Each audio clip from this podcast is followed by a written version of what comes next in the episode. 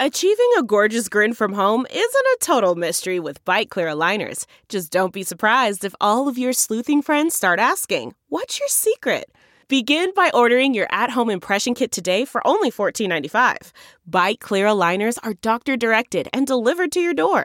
Treatment costs thousands less than braces. Plus, they offer flexible financing, accept eligible insurance, and you can pay with your HSA FSA. Get 80% off your impression kit when you use code WONDERY at Byte.com. That's B-Y-T-E dot com. Start your confidence journey today with Byte. The Core of Xinjiang. Written by Katrina Northrop. Published in The Wire China. Read for you by Kaiser Kuo. Earlier this month, one of the most sanctioned men in China got a big promotion. Wang Junzheng was the party secretary of the Xinjiang Production and Construction Corps, XPCC, an organization integral to carrying out what U.S. officials have deemed a genocide against Uyghur Muslims in China, and evidently, his higher ups were impressed by his work. Despite sanctions from the U.S., United Kingdom, Canada, and the EU, all of which were intended to discourage Wang and promote accountability, the Chinese Communist Party, CCP, promoted Wang to party chief of the entire Tibet Autonomous Region, an important job in another politically sensitive area for the Chinese government. Wang's promotion laid bare one of the central questions of Western efforts to stop the Uyghur genocide. Do sanctions actually change behavior? A big part of the answer, analysts say, is who you are sanctioning. Wang's organization, the XPCC, is a paramilitary force that had been tasked with controlling and settling the Xinjiang region with Han people. In recent years, it gained notoriety for its reported involvement in setting up detention camps for Uyghurs and facilitating labor transfer programs in which Uyghurs are forcibly moved to work. These human rights abuses have landed the XPCC on nearly every U.S. sanctions list. The Treasury Department froze all of its U.S. assets and made it illegal for its top leaders to travel to the United States. The Commerce Department barred U.S. companies from exporting goods to it. Customs and Border Protection, CBP, banned any cotton, a major export, produced by the XPCC from entering U.S. soil and the State Department, in a Xinjiang supply chain business advisory, warned against doing any type of business with the XPCC, mentioning it 26 times in a 36 page document. Yet the XPCC is alive and well, with its leaders being promoted through the CCP ranks. In a September 2020 speech to the Xinjiang Central Work Forum, Xi Jinping specifically mentioned that it is necessary to ceaselessly strengthen the XPCC's organizational advantage and mobilizational ability so that it may better achieve its special function. This, as Georgetown University scholar James Millward says, effectively gave it a slap on the back. Many analysts say that sanctions simply don't work against the XPCC or its members for two big reasons. First, for Beijing, the issue is ideological, not economic. And second, the unique organizational structure of the XPCC is impossible to disentangle from the wider Xinjiang region and even from China itself. The XPCC, Millward says, is like a state owned enterprise on steroids. With a mission to populate the Xinjiang region with Han Chinese, more than half its budget estimated to be from central government subsidies, and its hands in many and varied pockets, from running detention camps to operating high tech industrial parks, the XPCC is deeply enmeshed in Beijing's goals and planning. I think of the XPCC as an octopus, says Laura Murphy, a professor of human rights and contemporary slavery at Sheffield Hallam University in England. Every tentacle you pull out, another tentacle moves in. In nearly two dozen interviews that The Wire conducted for this article, the XPCC was likened to a variety of elusive natural phenomena. In addition to an octopus, analysts described it as an iceberg with most of its heft out of sight, an archipelago with islands of control throughout the region, and as bamboo, an invasive, intertwined entity that is nearly impossible to root out. But regardless of the metaphor, most people agreed on one thing. Without understanding the XPCC, it is impossible to understand modern day Xinjiang. Understanding the XPCC, however, is no small feat. There are lots of experts outside of China and Xinjiang, but when you start talking about the XPCC, they run into trouble, says Guo Qian, a geography professor at San Francisco State University who has done extensive research on the XPCC and traveled to XPCC areas for fieldwork. Guo describes the XPCC as a very secretive and a one of a kind entity. Even for someone like me who can pass as Chinese, he says, I was being stonewalled in the XPCC even when I wasn't researching anything sensitive. Nothing about the XPCC's military role or their prisons. Most people know the XPCC, which is also called the Bingtuan, for its paramilitary role, but less appreciated is the fact that the XPCC is a massive corporate conglomerate with close to 3,000 majority owned subsidiaries, according to a report from C4ADS, a Washington, D.C. based think tank. It is also a significant shareholder in 13 companies listed on Chinese stock exchanges. While it is most known for its work in agriculture, especially cotton and tomatoes, the XPCC has recently expanded into tourism, venture capital, and various high tech industries such as the solar supply chain. Despite the government's best intentions, analysts note that the breadth of the XPCC's business empire makes it nearly impossible to sanction effectively. In the past, the XPCC has been linked to companies supplying Nike, Calvin Klein, and Patagonia. When we use sanctions, we are making sure that there are no direct connections, says Irina Bukharin, an analyst at C4ADS and the author of the recent XPCC report. But what happens if it is more indirect? The XPCC is not a single entity, it is a huge conglomerate, and U.S. businesses and analysts are very ill equipped to deal with Chinese language material to do due diligence, whether it's Chinese company names or agreements or corporate records. If thwarting a secret paramilitary conglomerate wasn't difficult enough, the XPCC also has an arrangement with both the local and central government. In a region four times the size of California, the XPCC independently governs vast swaths of land that are home to approximately 12% of Xinjiang's population. The organization reports only to Beijing, which has been giving it financial assistance since its founding in 1954. The XPCC is not well understood, says Tom Cliff, a scholar at the Australian National University and author of Oil and Water Being Han in Xinjiang. It is a corporation and a quasi government that is directly governed by the center. They are doing what they're doing in Xinjiang because it is an income stream and a justification for their existence. But you can't separate what is happening in Xinjiang from the center. A bandit army. In July 1996, the Senate Committee on Foreign Relations held a hearing entitled World Bank Projects in Xinjiang in order to discuss $180 million worth of rural development projects commissioned by the World Bank and implemented in part by the XPCC.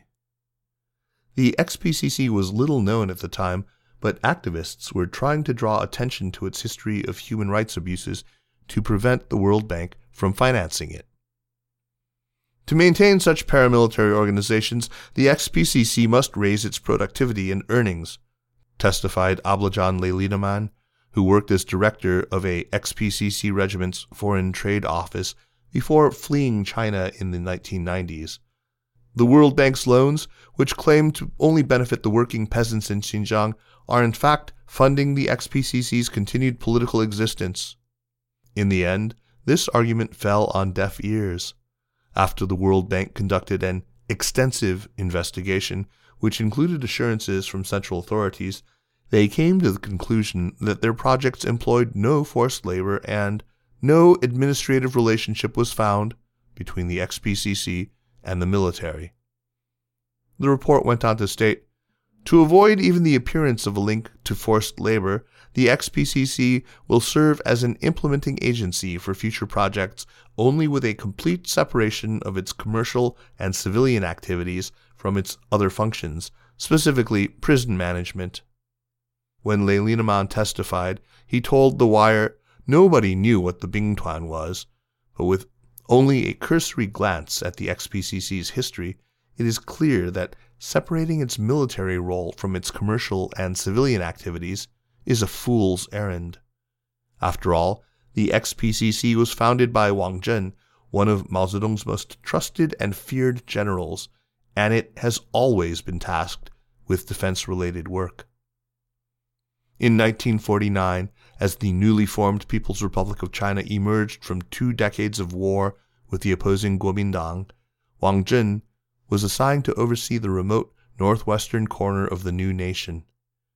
With a majority Uyghur population who are culturally and ethnically more similar to Central Asian populations than the Han Chinese, Xinjiang was seen by the new central government as vulnerable to disorder and dissent. Wang's mission was to shore up the central government's control in the region, and his tactics for doing so were notoriously brutal. Mothers in Xinjiang supposedly told their kids, Be good, or else Wang Zhen will come and get you. Wang reportedly considered Uyghurs to be a troublemaking minority and suggested in a letter to Mao Zedong that they be thoroughly wiped out to prevent future tension. Xi Zhongxun, Xi Jinping's father, who was running the Northwest Bureau, which included Xinjiang at the time, purportedly disagreed with such extreme measures, but one of Wang's mechanisms for instilling order in the region lived on the XPCC. Wang established the organization to bolster the presence of Han Chinese by employing the newly out of work soldiers from both the PLA and opposing Kuomintang. Founded in 1954, the XPCC was originally composed of 175,000 soldiers and their families. The Communist Party had a few problems development, ethnic tension, and the demobilized army that they had to do something with, explains Nick Holdstock, an author of several books about Xinjiang, including China's Forgotten People, Xinjiang, Terror, and the Chinese State. The Bingtuan was the solution. They sent these soldiers out west, which is a time honored tradition in China.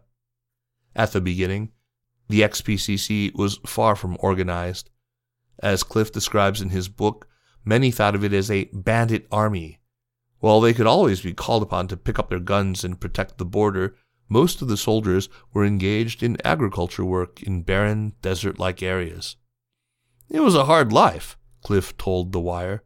Everyone who grew up on the Bingtuan wanted to leave the Bingtuan.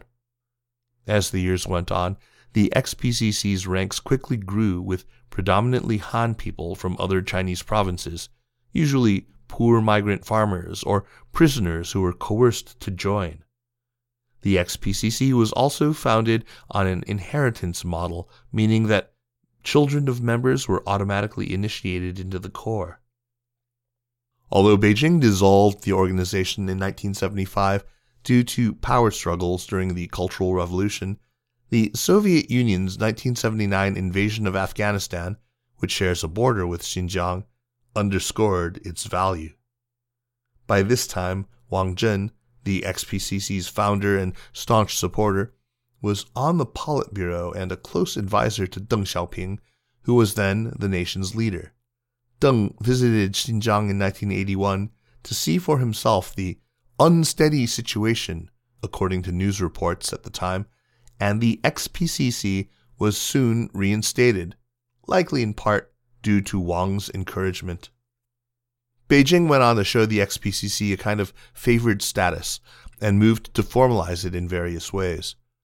Although the XPCC has never fully shed its military culture or role, it was fully incorporated in the 1990s, signaling a shift towards making it more business oriented.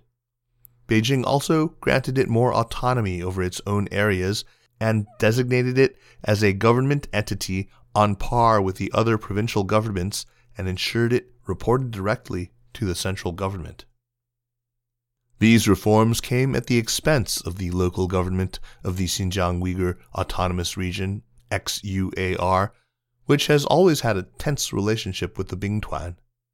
A 2018 paper published by Bao Yajun, a former fellow at the Development Research Center of China's State Council, who was sent by the Central Organization Department in 2008 to study the management structure of the XPCC, offers a frank portrayal of the tensions. The dual system of governance of Xinjiang makes the relationship between XPCC and XUAR very interesting and not always harmonious, Bao wrote. Nominally, XPCC is subject to XUAR, and as an organization, XPCC is part of XUAR. But this seems to have no substantive meaning because XPCC handles its own administrative and judicial matters, including its economic affairs, under direct control of, and with support from, the national government. While he was conducting field work on the XPCC from the mid 1990s to mid 2000s, San Francisco State's Guo says he also witnessed this clash. When I brought up the XPCC to the Xinjiang regional government, they didn't want to talk much about it, and XPCC officials would regurgitate, We have a very harmonious relationship, says Guo. It was an uneasy coexistence. Likely adding to the regional government's frustration was the fact that the XPCC obtained control over prime areas of land, including at the heads of rivers in a region with scarce water supply. And yet, even with those key resources, the XPCC seems to have struggled financially for years, relying instead on the largesse of Beijing. Bao painted a bleak picture of the XPCC's profitability particularly in their agricultural operations. The state must purchase massive amounts of agricultural products to support the XPCC, he wrote. With regards to these favors, the center does not have high hopes for the future profitability of XPCC. It nevertheless continues to support XPCC with these enormous subsidiaries, demonstrating the center's view of the continuing strategic importance of XPCC. For much of the 2010s, the perceived threat of Islamic extremism and terrorism underscored the XPCC's strategic importance. A spate of violent events involving Uyghurs during that time, including the Urumqi riots in 2009, a knifing attack in a Kunming train station, and another knifing and bomb attack in Urumqi, made the Chinese government concerned about dissent. Moreover, under Xi, the central government's emphasis on asserting its total control has only intensified, making the XPCC's unique mission and structure worth the price tag. Indeed, from 2017 to 2019, according to Chinese analyst reports, more than 60% of the XPCC's financial resources came from central government transfers. Equally, the Bingtuan was never a success story they were losing money. They were really heavily subsidized, says Holdstock, the author. But their primary purpose has never really been economic. It is about boosting the Han demographics. And in that regard, they have been disturbingly successful. In 1953, the government census showed that Han people made up only 6% of the Xinjiang population. Today, it is more than 40% the XPCC's mission to protect the border and maintain order, meanwhile, is as urgent as ever in the eyes of the central government. Dru Gladney, an anthropology professor at Pomona College who has published a number of books on Muslims in China, notes that with the U.S. retreat from Afghanistan, Beijing will look to the XPCC even more. Stability is very important to the central government, he says, and the XPCC will help make sure nothing spills over from an independent Afghanistan.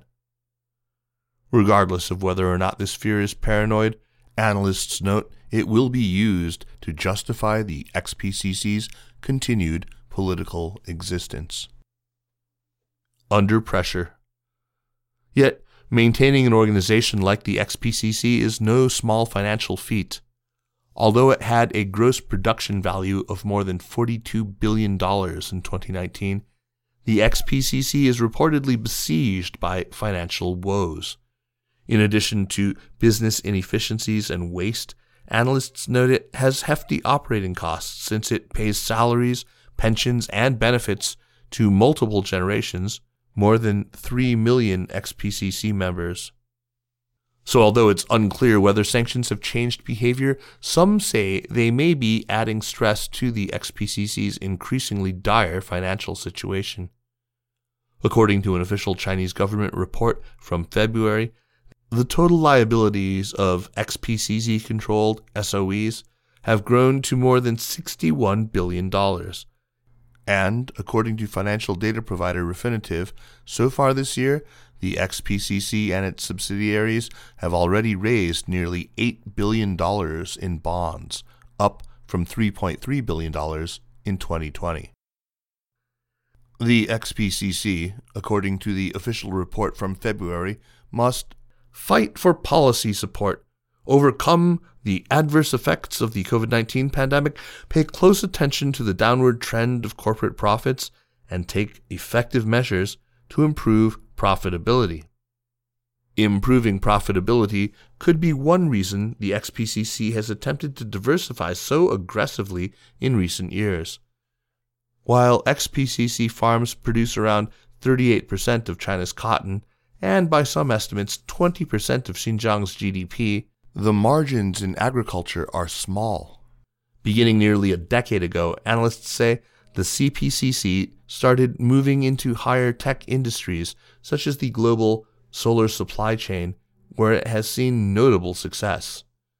Eight of Xinjiang's top 11 producers of the raw materials required for solar panel manufacturing benefit from affiliation with the XPCC, according to a recent report by Sheffield Hallam University. Those relationships ranged from formalized cooperation agreements and joint ventures to being based in XPCC based industrial parks where companies benefit from cheap, subsidized energy. These companies may not be liaising with the XPCC every day, but their physical location is administered by the XPCC, says Matthew Funaiole, senior fellow at the Center for Strategic and International Studies, who has been tracking the XPCC's connections to the solar supply chain. In Xinjiang, it is just difficult to avoid interaction with the XPCC on some level. Hoshine Silicon Industry Company, a prominent company that was sanctioned in June, exported a total of $156 million in goods to the U.S. over the past two and a half years. Their headquarters are located in an XPCC run industrial park in Shihezi, XPCC's capital city, and the company has received over $10 million in special subsidies and investments from the XPCC since 2012. Even if there were more sanctions, however, it is unclear they would stop XPCC goods from making it to the US and the wider global economy. The recent C4ADS report, authored by Bukharin, shows that some XPCC goods are sold first to Chinese companies who then export abroad, while other XPCC goods are routed through neighboring countries in Central Asia before being shipped further afield. The report also shows how the XPCC's foreign subsidiaries and listed companies help them engage with foreign capital. Our report shows that the actions we are taking now is not working at the level we would hope, says Bukharin, it is a challenge for the government to create a list of subsidiaries just like for anyone else.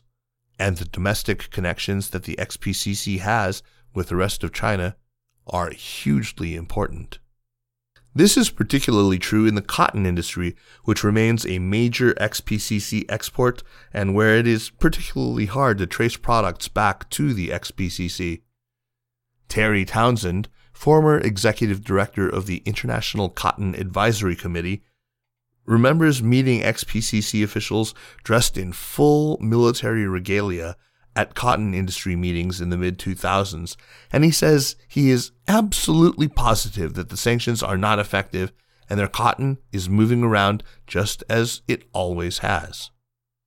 The boycotts on South Africa in the 1960s were the most widespread sanctions in history, he notes and even their cotton moved around. To think that a country like China would be constrained by these sanctions is ridiculous. I don't know if the US government is naive or ideological, but it absolutely will not be effective in any economic way. Nicholas Mulder, a history professor at Cornell University who focuses on the use of sanctions and the author of The Economic Weapon The Rise of Sanctions as a Tool of Modern War, 2022, says that sanctions have a time and place, but the U.S. is using them poorly.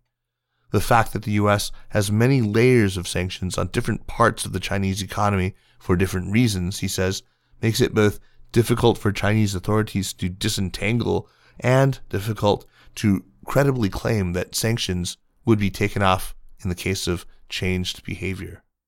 You have to be very clear about what the goal is and lift as many as you impose, he says. Otherwise, the U.S. is just signaling toward a domestic audience, and we should want to do more than just feel good about ourselves.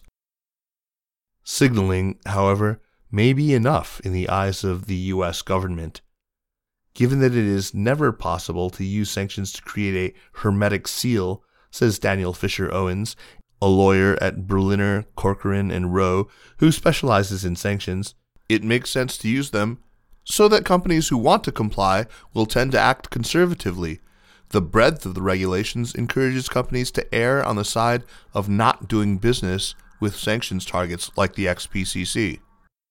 Indeed, as concerns over human rights and political repression continue to multiply, American companies in all industries are currently being forced to make hard decisions related to the China market.